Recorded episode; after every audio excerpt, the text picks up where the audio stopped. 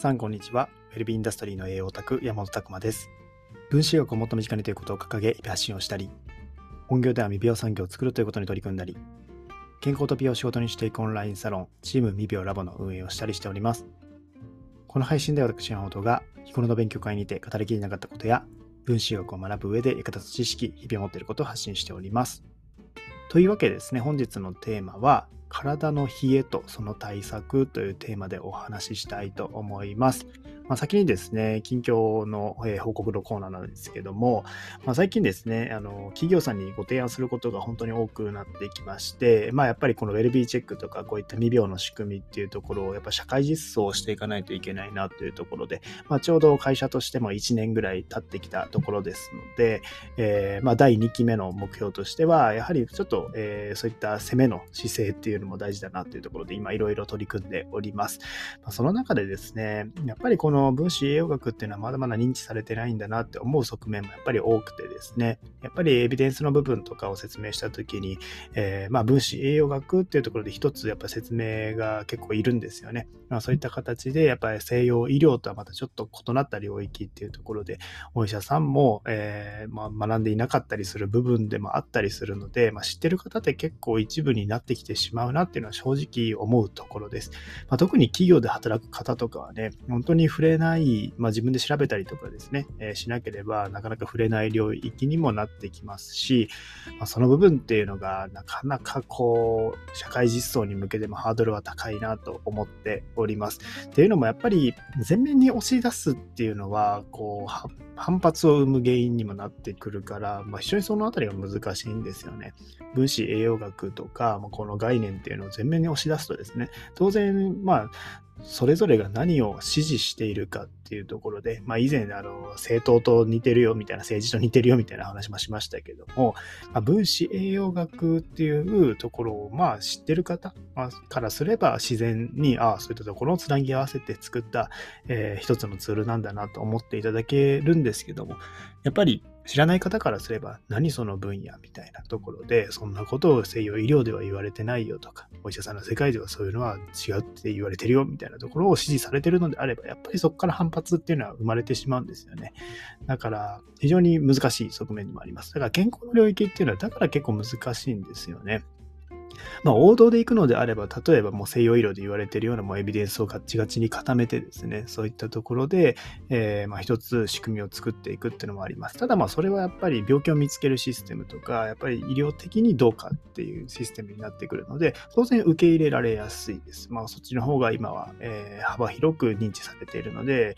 こう受け入れられやすくて、まあ、当然ビジネス的にもやりやすいんですけども、まあ、どうしてもですね、えー、僕たちこういった形で、まあ、ちょっとこう新しい概念といいますか、まあ、栄養学自体もやっぱりそこで分かれているような感じですね。カロリー栄養学と分子栄養学っていうところで、まあ、徐々にこう、えー、まあ馴染みつつあるにはしても、やっぱり新しい領域にもなってきたりするので、またそのあたりが非常に難しいなと思ってます。まあ、えー、とは言ってもですね、まあ、やっていかないといけないというところがありますので、まあ、そういうところも一つずつですね、解決して、まあ、このプレイヤーが増えてるっていうのはすごく、まあ、一つ安心材料なんですよね。やっぱり知ってる方が増えてきてるとか、えー、そこの栄養療法とかも支持してるお医者さんとかも増えていらっしゃるっていうのが、すごく、まあ、一つの、えー、兆しでもあるのかなと思っておりますので、引き続きちょっと、えー、ビジネス的にもアプローチしていきたいなと思っております。はい、それではですね、今日のテーマの方に入るんですけども、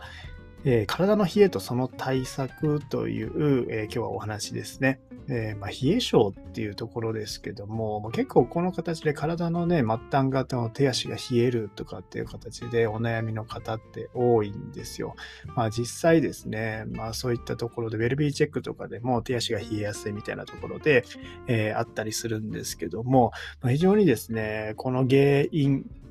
としても様々あります。やっぱりこの一つではないんですよね。えー、まあ、ここがでも冷えることによってやっぱり循環が悪くなってくるんですよ。体の代謝、やっぱり温度っていうところとか、やっぱりこのね、えー、手足の末端まで血があまりこう行き届いてないとか、そこの力が弱くなってるって考えると、まあ、この酸素を届けるまあ、のが弱ってしまって、それによって、まあ、手足が冷えやすいとかっていう形ですね。まあ、一応冷え症の原因としてざっくり言われているのは、まずは自律神経の乱れですよね。まあ、ストレスが状態化したりとか、不規則な生活習慣が原因で、まあ、体温の調整の命令を出す自律神経がうまく働かないと。要は交感神経の時って、まあ、汗とかも出やすくなるんですけども、そういった形で、まあ、オンモードになるので、どちらかというと体が暖かくなってくるっていうのがあります。副交感神経っていうのはどちらかというと休む、えー、オフのエンジンの方ですので、えー、まあ、消化機能とかはですね、そこで上がってはくるんですけども、え、まあ、ここのアンバランスが起こってくるとですね、やはり冷え症とかそういった原因にもなってくるというところで、まあ、自律神経でならなだらかにね、状況に応じてこう、えー、変化すればいいんですけども、なかなかそのスイッチオンにしようとしてもオンにできない人とか、逆にオンにしようとしたら極端にオンに入りすぎてて、そこのバランスですごくしんどい方とかもいらっしゃるんですよね。まあ、そのあたりっていうのも一つはポイントかなというところが言われています。で、二つ目がまあ血液循環の乱れですよね。貧血、低血圧とか、えー、血管系に疾患がもうあってしまうとかっていう形はもう血流が滞りがちなんですよね。で、まあ、あとはですね、まあ、こうギュッと体を締め付けてしまうような、まあえー、この服とかですね、そういったところもやっぱりこう血圧圧迫してしまったりとか血流の循環みたいなところを悪さしてしまったりとか、まあ、逆に低気圧の時はね、えー、そういった圧力のかかるソックスとかいいみたいな話もありますけれども、まあ、逆にま日常的にそういったものを使うと逆に圧迫してしまって血流が悪くなってしまったりとか、そもそも糖質ガンガン取ってしまってて、えー、血液がドロドロになってて、このね、全全身を循環しにくいみたいなところも出てくるっていうところでは、もう血液循環っていうのもすごく重要な、えー、ファクターになってきますね。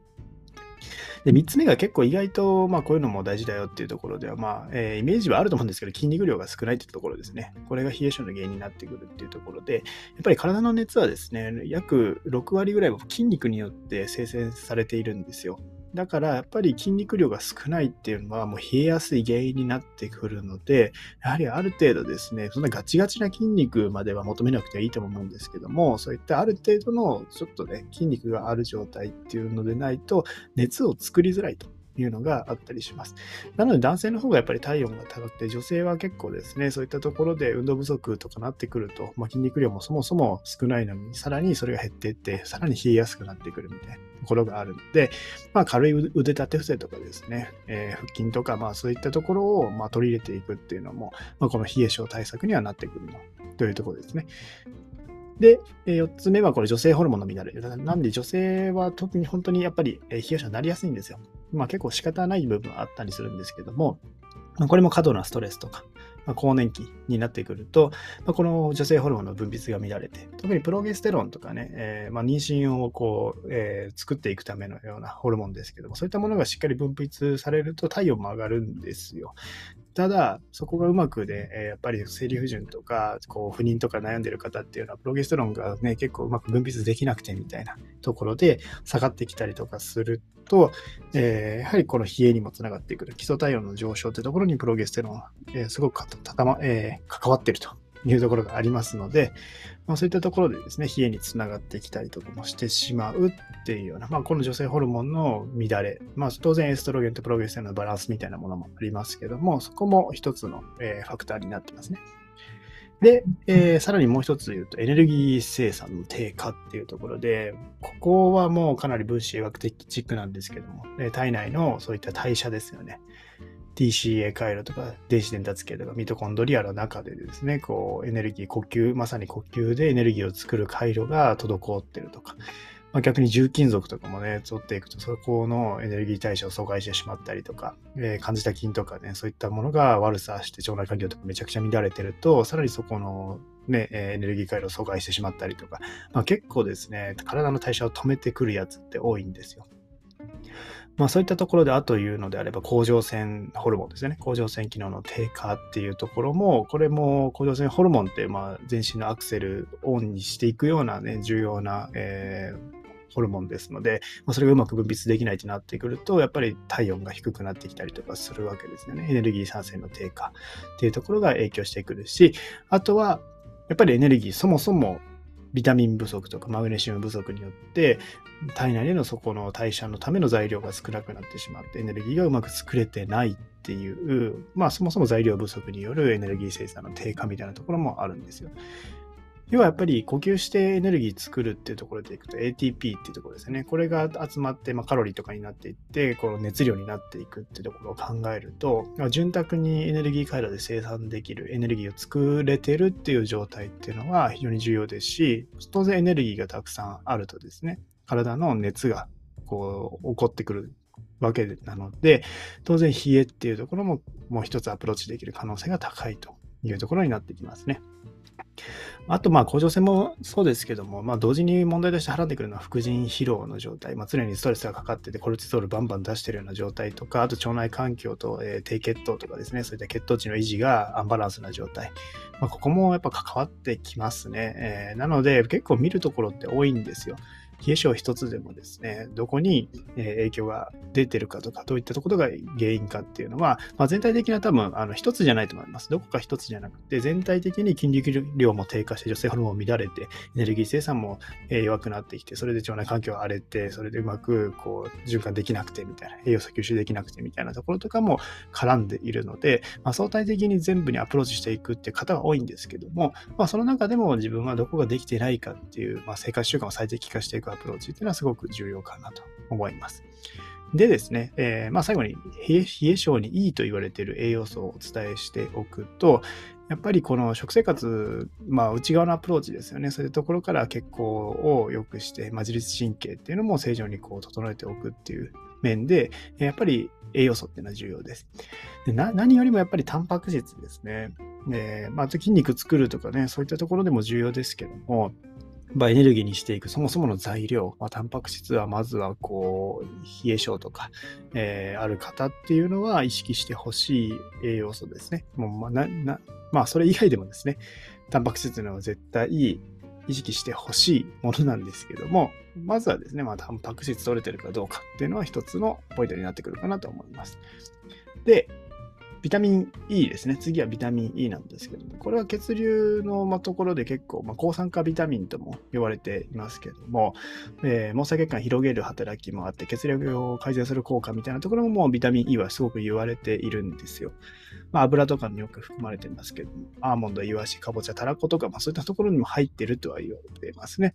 えー、ビタミン E、あとは抗酸化なので、そういった活性酸素、ストレスのから生まれる活性酸素とか、えー、っていうところの、えー、からのダメージもこう守ってくれるというようなものですね。あとはビタミン B 群です。ビタミン B 群は、まあ、やっぱりこのエネルギーエネルギーを作るときにめちゃくちゃ重要ですので、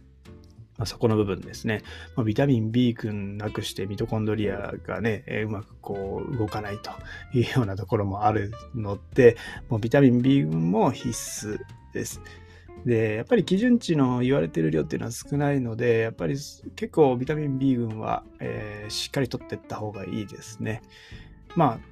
そんなね、えー、もう体が元気だっていう方はもうガンガン取る必要はそこまでないと思うんですけども、でもまあ、あの最低限の量だけだと本当に最低限の量っていう感じなので、まあ、しっかりとビタミン B コンプレックスとかで取っていった方がいいかなと思います。